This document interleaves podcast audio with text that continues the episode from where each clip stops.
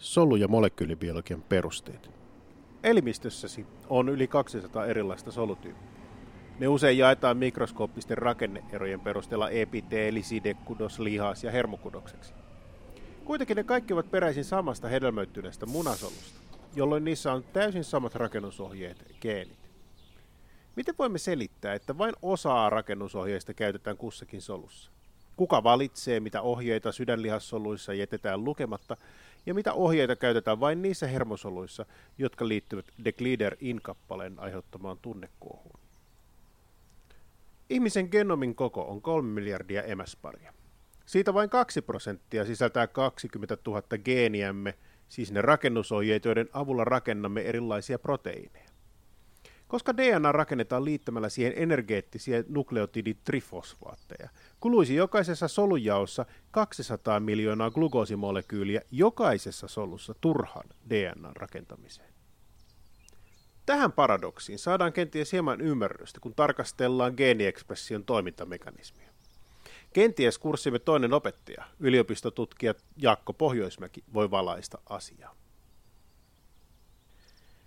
No niin, me ollaan tässä molekyylibiologian osiossa nyt käyty läpi sitä, että meillä on siellä DNAta, jota pystytään replikoimaan, eli voidaan tehdä DNAsta, DNAsta kopioita. Mutta meillä toinen, mitä nämä DNA tekee, niin tähän oli tämmöinen tämmöiset rakennusohjeet. Ja tässä rupeaa varmaan nyt Jaakon kanssa käymään läpi sitä, että miten nämä, näistä geeneistä saadaan tehtyä näitä geenituotteita.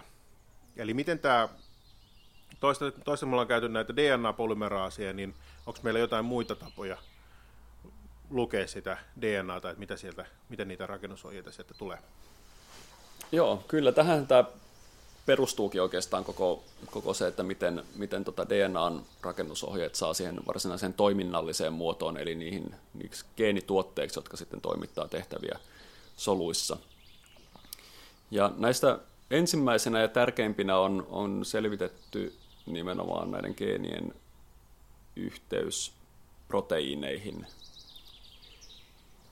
Ja hommahan perustuu siihen, että meidän täytyy ensin lukea se DNA-genomin sisältämän geenin ohjeet ensin RNA-molekyyliksi, joka sitten tämä RNA-molekyylin sisältämä informaatio käännetään polypeptidiketjun sisältämäksi informaatioksi, jolla voi olla sitten rakenteellisia ominaisuuksia, jotka tekee siitä tällaisen toiminnallisen entsyymin esimerkiksi. Joo, miksi siinä pitää tehdä ensin RNAt? Eikö voisi ajatella, että se voisi toimia niin kuin se proteiinisynteesi suoraan siinä DNAn pinnalla? Tapahtuuko ne niin kuin samassa paikassa vai, vai tota... No siinä on, siinä on omat haasteensa ensinnäkin, niin, niin DNA ei, ei sovellu oikein tällaisena molekyylinä ähm, käännettäväksi sellaisenaan täksi polypeptidiketjun informaatioksi. Sitten toinen, toinen on tietysti, nyt tämä on ehkä enemmän eukaryoottisolujen ongelma, että se, että niiden tämä genomi on siellä tumassa ja varsinainen proteiinisynteesi tapahtuu sytosolin riposomeissa. Toki bakteereilla ei ole tätä samaa, samaa haastetta silleen, mutta niin enemmän tämä, tämä liittyy siihen, että että ensinnäkin nämä riposomit pystyy tunnistamaan vain, vain RNA-molekyylejä ja, ja tota, sitten kääntämään niiden, niiden informaatiota.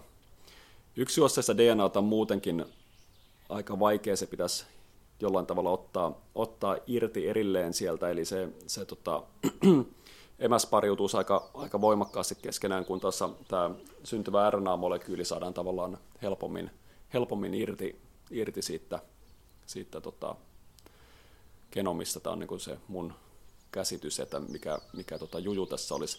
Mutta itse asiassa evolutiivisesti ollaan nykyään sitä mieltä, että tämä on, DNA on varsin uusi keksintö, eli alun perin kaikki on perustunut RNA-molekyyleihin.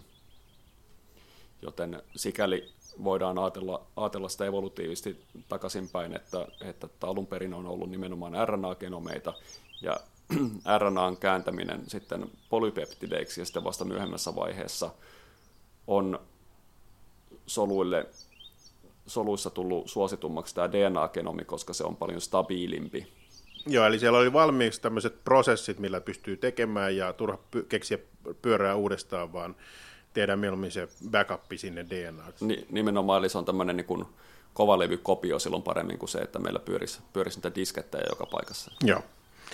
Ö, miten tämmöistä geeniä sitten pystytään sen lukeminen aloittamaan? Me ollaan tästä katsottu sitä, että DNAta, jos DNAn replikaatio tapahtuu, niin sinne ensin liittyy joku RNA-pätkä, josta pystytään sitten tämmöisellä polymeraasilla sitä kopioimaan, mutta miten tässä, tässä tota, tämmöisessä geeniaktiivisuudessa, miten tämä tapahtuu? Joo, en, ensinnäkin niin meidän pitää ajatella sitä, että mikä se geeni on. Ja, ja geenihän on siis sitä DNA-emäsjärjestyssekvenssiä, mutta tota, sillä, on, sillä on se mielenkiintoinen puoli, että tota, tämä on niin sanottua koodaavaa informaatiota, jo, joka rajataan sillä, että tämän geenin alussa on niin sanottu promoottorijakso. Ja tämä promoottorijakso on, se, se sisältää tietyn DNA-emäsjärjestyksen, ja tämän tietyn DNA-emäsjärjestyksen sitten tunnistaa, tunnistaa nämä transkriptiotekijät, jotka sitten pystyy värväämään siihen promoottoriin sitoutuessaan niin paikalle myöskin tämän RNA-polymeraasin. Eli nyt ei olekaan kyse DNA-polymeraasista, vaan kyse RNA-polymeraasista. Ja niin kuin primaasientsyymin tapauksessa muistetaan, niin nyt RNAta voi alkaa suoraan syntetisoimaan siihen käyttäen, käyttäen DNAta tänä mallijuosteena. Eli aktivoituessaan tällainen promoottori, kun se värvää sen RNA-polymeraasin siihen, niin se RNA-polymeraasi voi sitten suoraan alkaa, alkaa tekemään, tekemään tota RNA-juostetta, joka sitten johtuen siitä, että, että tota, tähän ei synny mitään tällaista replikaatiohaarukan tai replikaatiokuplan tapasta laajempaa aluetta, joka olisi, niin kuin, jossa olisi yksi juosta DNAta isolla alueella, niin tämä RNA on tavallaan heti välittömästi vapaana tässä, eli se on emäspariutunut vaan lyhyeltä matkalta siinä, missä tämä RNA-synteesi tapahtuu. Eli olen huomannut, että tenteissä tässä on jonkun verran ihmisillä sekaannusta siinä, että, että tota, miltä tämä DNA-replikaatio kupla näyttää ja miltä taas RNA niin tekeminen, eli se transkriptio näyttää. Eli transkriptiossa ei suinkaan synny mitään tällaista kuplaa, vaan se, se, nämä DNA-juosteet on erossa vaan hyvin pieneltä alueelta. Ja sen takia tässä ei myöskään ole läsnä mitään helikaasientsyymejä tai muita tällaisia, eli helikaasit on vaan siellä siellä DNA-replikaatiossa. Joo, eli äh, siis niiden koodaavien osien lisäksi siellä on tämmöisiä erilaisia promoottorialueita, ja monestihan näitä piirretään, se on jotain viivana, ja sitten siinä on tämmöisiä erilaisia laatikoita. Eli pelkästään meidän DNAssa ei ole pelkästään niin niitä rakennusohjeita, vaan myös ne lukuohjeet. Mutta onko siellä myös sellaisia kohjeita, millä pystytään kohtia, mistä pystytään niin säätelemään näitä, että, että aloitetaanko geenin aktiivisuutta vai ei. Kyllä, ja nämä on nimenomaan niitä itse asiassa hyvin tärkeitä, tärkeitä itse asiassa evolutiivisesti paljon tärkeämpiä sekvenssialueita kuin mitä varsinaisesti ne vaikka polypeptidia koodaavat, äh, koodaavat alueet. Eli sillä, että me, meillä on ähm, tämän promoottorin lisäksi meillä on näitä erilaisten säätelytekijöiden sitoutumisalueita siellä ennen sitä promoottoria, eukaryoottien tapauksessa ne voi olla hyvinkin kaukana, kaukana tota, tästä varsinaisesta koodaavasta geenistä, mutta niin, niihin, näihin säätelyalueisiin sitoutuneet säätelytekijät sitten pystyy kääntämään päälle tai pois sen, sen geeniaktiivisuuden niin tarpeen mukaan, ja esimerkiksi eukaryoottien tapauksessa niin sen geenin aktiivisuutta ei, ei pelkästään säädetä, säädetä niin kuin ajallisesti, vaan myöskin siinä mielessä, että mikä, mikä tota, solutyyppi on vaikka kyseessä. Eli, eli tällä geenisäätelyllä pystytään silloin, silloin vaikuttaa esimerkiksi, tai ne vaikuttaa tässä solujen erilaistumisessa, että niissä tavallaan kytkeytyy päälle kehityksellisesti näitä erilaisia geeniekspressio-ohjelmia, jotka ne ohjelmat riippuu siitä, millaisia säätelytekijöitä näissä soluissa on läsnä.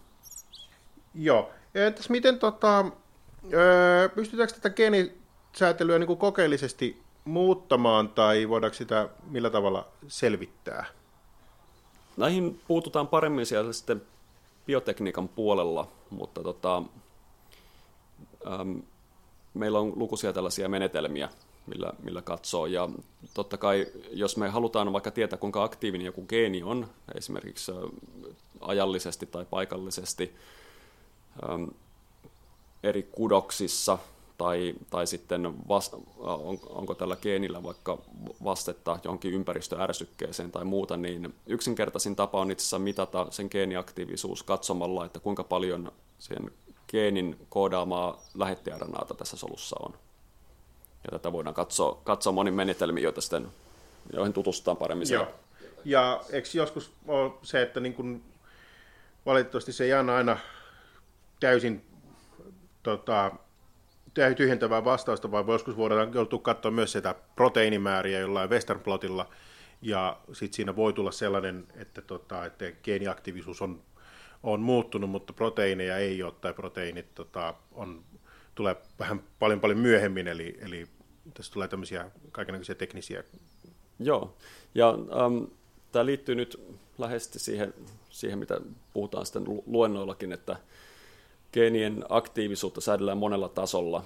Eli sen lisäksi, että meillä on säädellään transkriptiota, kuinka paljon syntyy vaikka lähettiärnalta jostakin geenistä, niin me pystytään vaikuttamaan siihen, että kuinka paljon me transloidaan tätä kyseistä lähettiärnaata. Eli meillä voi olla hyvin paljonkin lähettiärnaata siinä solussa, mutta ei välttämättä yhtään tästä transloitua proteiinia, koska syystä tai toisesta me ei nimenomaan sillä hetkellä haluta sitä proteiinia sinne, mutta se lähettäjärnalta on sen takia paljon, että voidaan sitten tarvittaessa hyvin nopeasti tuottaa tätä proteiinia. Eli suinkaan aina se lähettäjärnaan taso ei korreloi sen varsinaisen toiminnallisen geenituotteen tason kanssa. Joo, kiitoksia.